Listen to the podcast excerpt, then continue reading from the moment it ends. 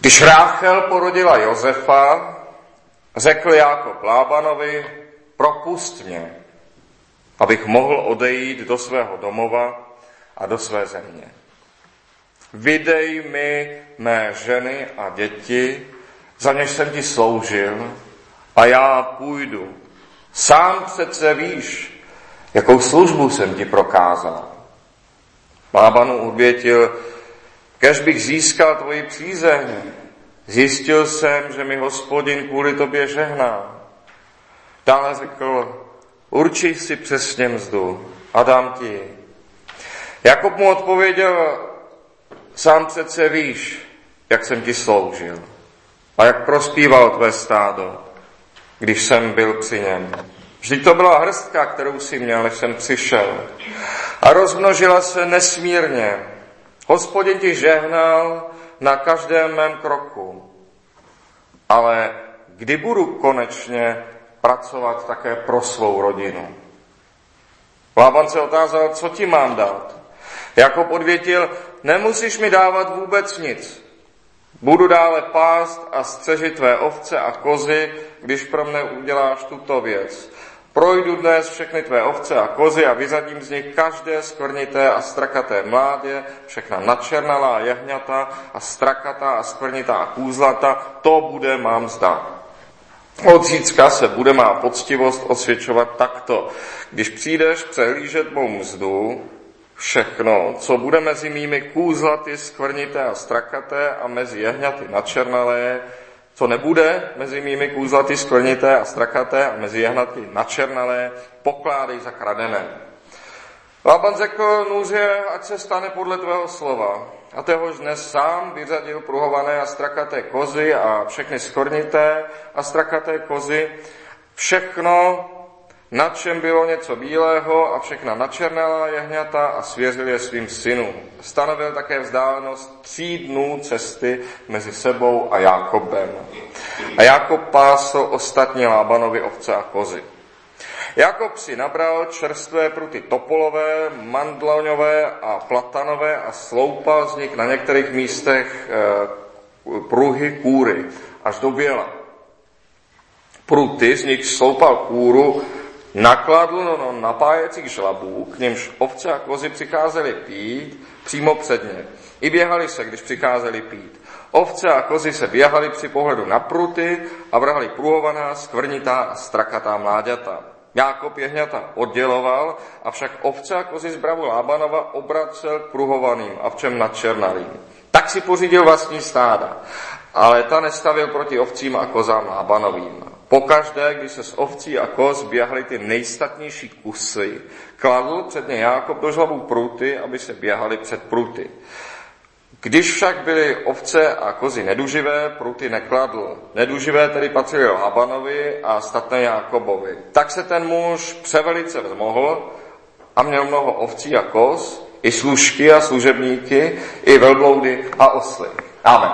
Tolik je slov zákona božího. Posaďme se. Jak jsme slyšeli v předchozích kapitolách, Jákob sloužil za Ráchel sedm let a bylo to pro něj jako několik dní, protože ji miloval, to čteme. A pak za nich sloužil dalších sedm let, protože jinak to nešlo, protože tak se to prostě přihodilo. A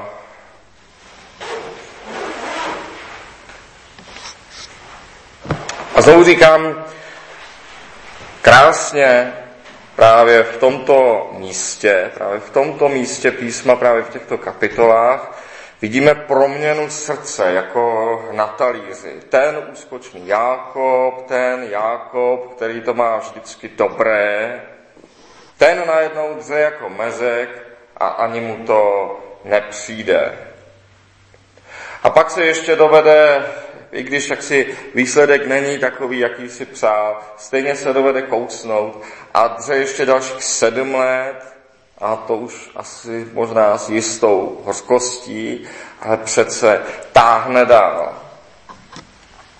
A pak po těch 14 letech si řekne, a co se dělá pro mě, popravdě řečeno. To pořadí je důležité. Nejde začít s větou, co se dělá pro mě. Nejde s ním vstoupit do života. Tak uvažuje dítě, tak ještě uvažuje Jákob jako zlý zpratek u svých rodičů. Tuhle tu otázku vám také i dnes položí, já nevím, prodavat zubní pasty nebo něčeho takového, řekne, udělejte něco pro sebe, to na nás doráží ze všech stran. Nebo na obálce dámského časopisu bude docela často buďte sobecká. No, to není ten jaksi nejlepší vstup do života, to není ten nejlepší start. Koho Bůh miluje, tomu dá, aby včas narazil na lidi přímé, kteří mu řeknou, a co děláš ty pro nás, abychom tě všichni milovali? Co jsi ty pro nás udělal, abychom tě měli všichni rádi? Čím přesně si obohatil náš život? Co si, nás, co si nám přinesl? A Bůh miluje Jákoba, proto Jákoba čeká dřina, která ho, jak vidíme, ze začátku ani netrápí, která mu celých sedm let ani nepřijde, protože v hloubi duše, myslím, doufal, že od něj někdo bude někdy také čekat něco náročného, jak myslím, nakonec každý člověk nějak v hloubi duše třeba zasutě doufá, že se od něj jednou bude něco čekat, něco většího. Člověk ráj zatoužil sám rozlišovat dobré a zlé. Proto dnes k jeho údělu patří, že, že zlo musí sám zakusit. To si doslova přál. Poznat dobré a zlé, zakusit dobré a zlé a posoudit to. A tak naším, tak údělem lidského života je, že člověk také musí zakusit nějaké zlo. Musí zakusit i nějaké zklamání, aby měl vůbec právo říkat, že svět ve zlém leží což opravdu leží. Ano, svět ve zlém leží. Ale člověk takovému závěru opravdu nemůže přeskočit bez nějaké zkušenosti. Nemůže k němu přeskočit bez nějaké životní zkušenosti. Nemůže říct si, svět vždy neodplácí dobrým za dobré, aniž předtím sám něco dobrého udělal. To je konečně důvod, proč málo kdo rozuměl Ježíšovým podobenstvím, jak nám no, svědčí Evangelia, protože Ježíšova podobenství, ta jsou právě jenom pro lidi, kteří upřímně zkusili dělat něco dobrého, kteří se upřímně snažili vykonat něco správného a byli a jsou překvapeni tím, jak divně to mnohdy dopadlo. Stále mám tak za to, že je téměř bez užitku učit podobenství děti, které většinou nejsou v postavení, že by mnoho vykonali a přece se jim přitom žádné odměny nedostalo. Takže to chce čas a úsilí, aby si člověk mohl s Jákobem říci, kdy budu konečně pracovat také pro svou rodinu. To si lze říct až po čase. Kdy budu konečně pracovat také pro svou rodinu.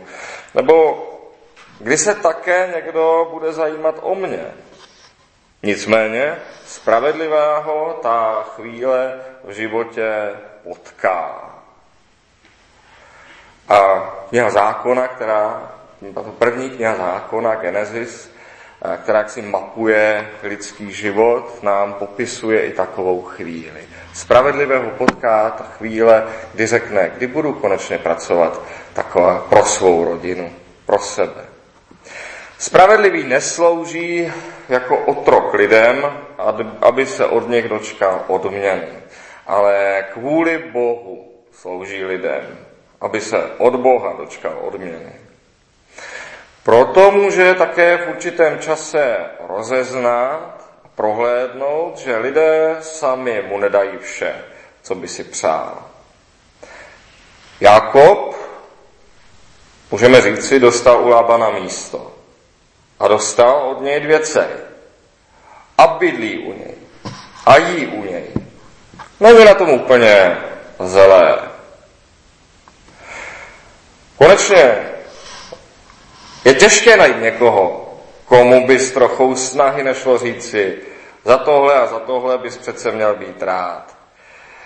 Není vůbec těžké najít někoho, komu by šlo říci, tak mohl bys to mít ještě horší. To se dá říct skoro vždycky. O něco náročnější je však najít něco určitého, v čem by to druhý mohl mít lepší, ne horší. A něco náročnější je najít v životě druhého něco, s čím by se třeba nemusel smířit, co by třeba nemusel zůstat tak, jak je teď. Jakob je tedy nyní v části života, ve které se patří říci, s každým člověkem je třeba zacházet s, ústou, s úctou, takže mimo jiné i se mnou. Pro každého je třeba mít pochopení, tedy možná i pro mě. A jak jste chtěli, abych jednal s vámi, tak vy jednejte se mnou. Něco ode mne samozřejmě čekáte, souhlasím. Ale já také samozřejmě čekám něco od vás. A to tedy, s tím tedy Jakob přijde před Lábana. A Lában řekne, kež bych získal tvoji přízeň, zjistil jsem, že mi hospodin kvůli tobě žehná.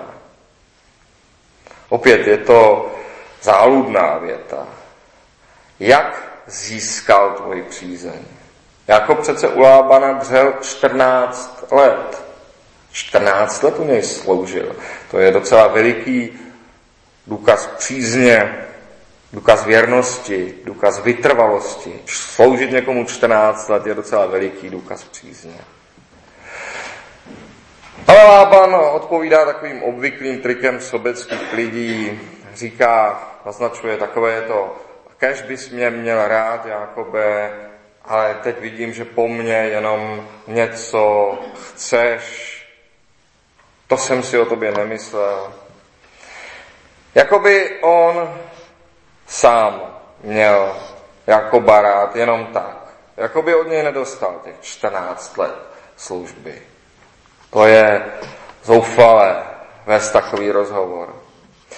Je pošetilé čekat, že si někdo bude pamatovat naše zásluhy, naše dobré skutky. Je to smutné, ale musíme to přijmout, musíme se smířit s tím, že je pošetilé čekat, že si někdo bude pamatovat naše zásluhy a naše dobré skutky. Bůh si je pamatuje, ale jsou zapsány v jeho knize života, proto oni také ve zjevení čteme. Ale v současném životě se nedá čekat, že by někdo z lidí držel v paměti náš dřívější život. Abychom byli poctiví. Ani my sami neudržíme v paměti většinou, většinu dobrých skutků druhých lidí. Takže možná, kdyby o nás něco natočila televize, nebo kdybychom dostali medaily, nebo kdyby nějaký významný člověk na nás poukázal, tak se k pochvalám někdo rád přidá. Vlastně asi spousta lidí se ráda, jak si přihřeje na slávě.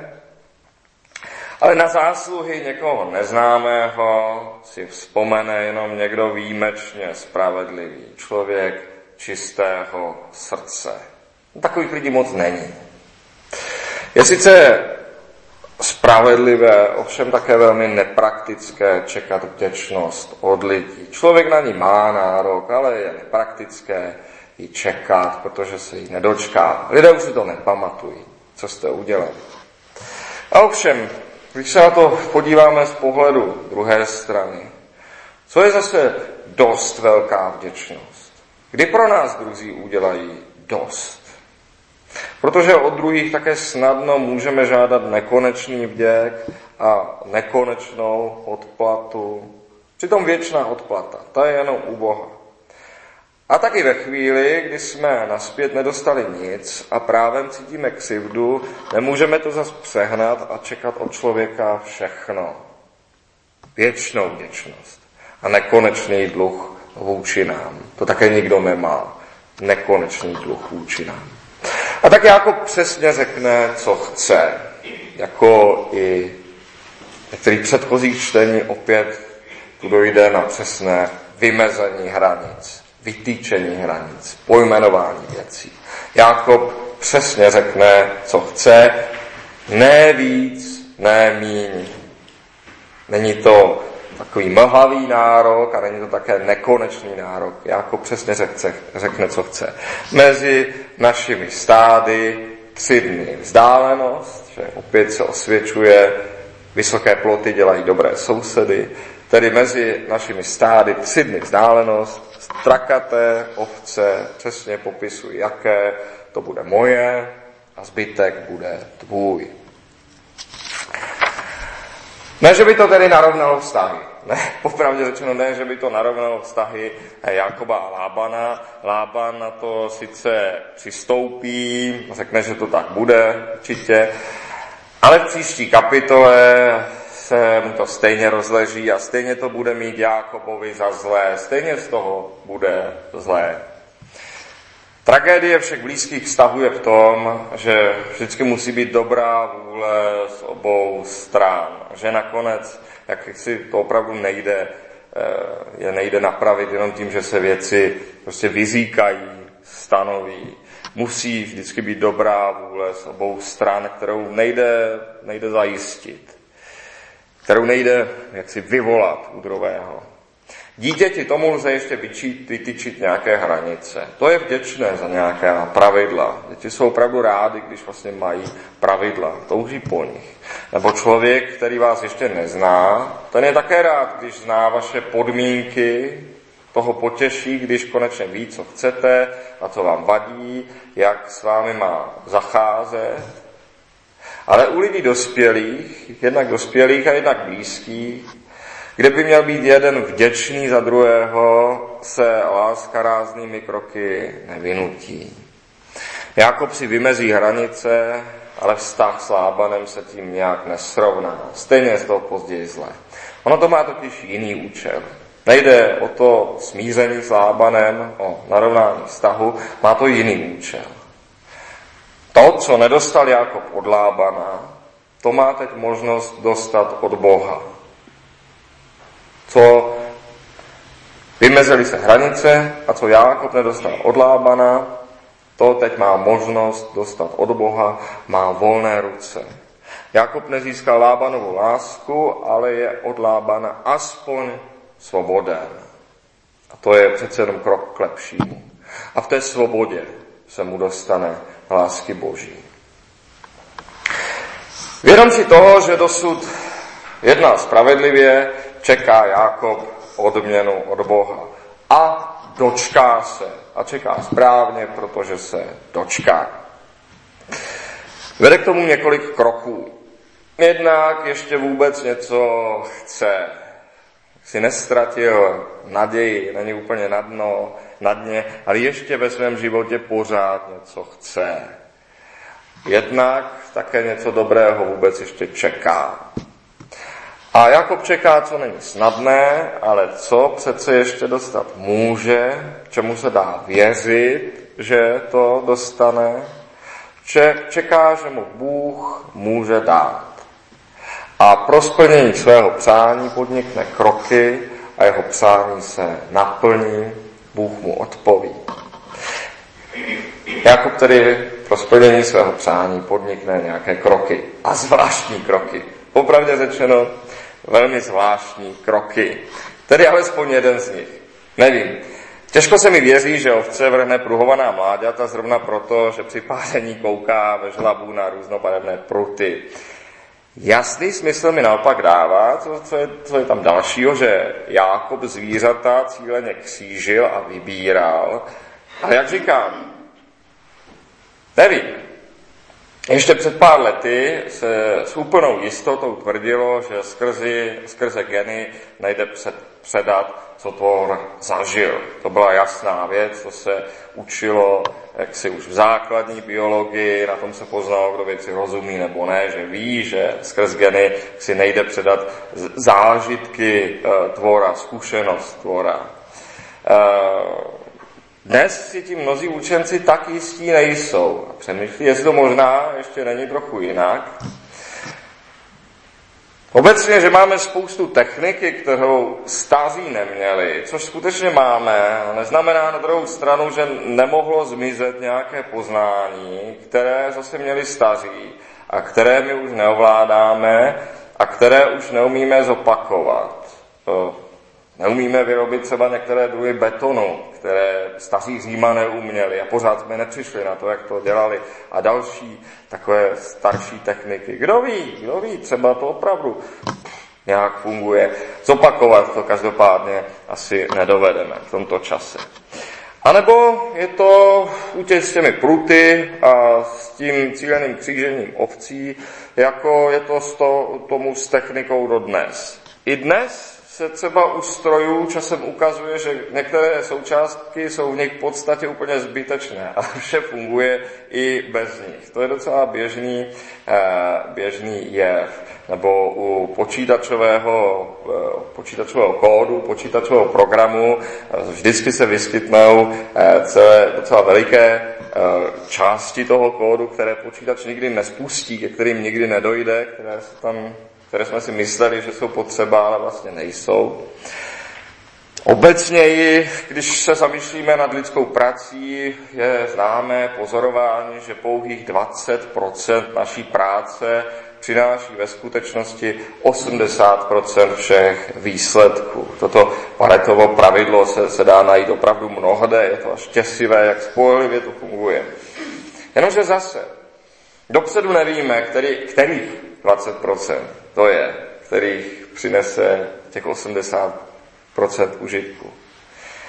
Takže dodnes dělá člověk věci často, většinou, prakticky tak, že neví, která část toho, co dělá, přesně funguje, neví, která je ta účinná složka toho, co dělá, ale nějak ví, že to funguje dohromady, že ten výsledek přijde. Smíří se s tím, si, spokojí se s tím, že to přináší výsledek. Nebo třeba když pozorujeme druhého člověka při práci, tak velmi snadno se nám nějaký jeho úkon zdá úplně zbytečný, pokud jsme trochu chubatí, tak mu to i řekneme, ale pak zjišťujeme, že bez té zdánlivě zbytečné věci není schopen věc udělat. Tak zvláštně to s lidskou prací. Zkrátka, jako Jákob tedy musíme věci zkoušet. A osvědčuje se, co ve své moudrosti praví Šalamoun, kdo příliš dá na vítr, nebude sít, kdo hledí na mraky, nebude sklízet. Jako nevíš, jaká je cesta větru, jak v životě těhotné vznikají kosti, tak neznáš dílo Boha, který to všechno koná. Rozsévej své símě z rána, nedopřej svým rukám klidu do večera, neboť nevíš, zda se zdaří to či ono, či zda obojí je stejně dobré. Jediná věčná naděje je v Bohu. Ale u věcí časných je chyba vložit naději do jednoho řešení. Různé věci se musí zkoušet. Schrnu to tedy. Životní moudrost nutně zahrnuje i to, že je člověk něčím a někým zklamán. Ale právo být zklamán má člověk teprve tehdy, když se vůbec pokusí o něco dobrého. A teprve, když někomu nejdřív věří ne dřív. Nastává pak v životě čas, kdy je ovšem dobré se zeptat. A co se přesně dělá pro mě? Netřeba to přehánět. Nicméně, káželi se láska k bližnímu, pak i k tobě samému. Ty z toho nejsi výjimut. Pro člověka obtíženého starostmi je skutečně někdy čas pomyslet i trochu na sebe.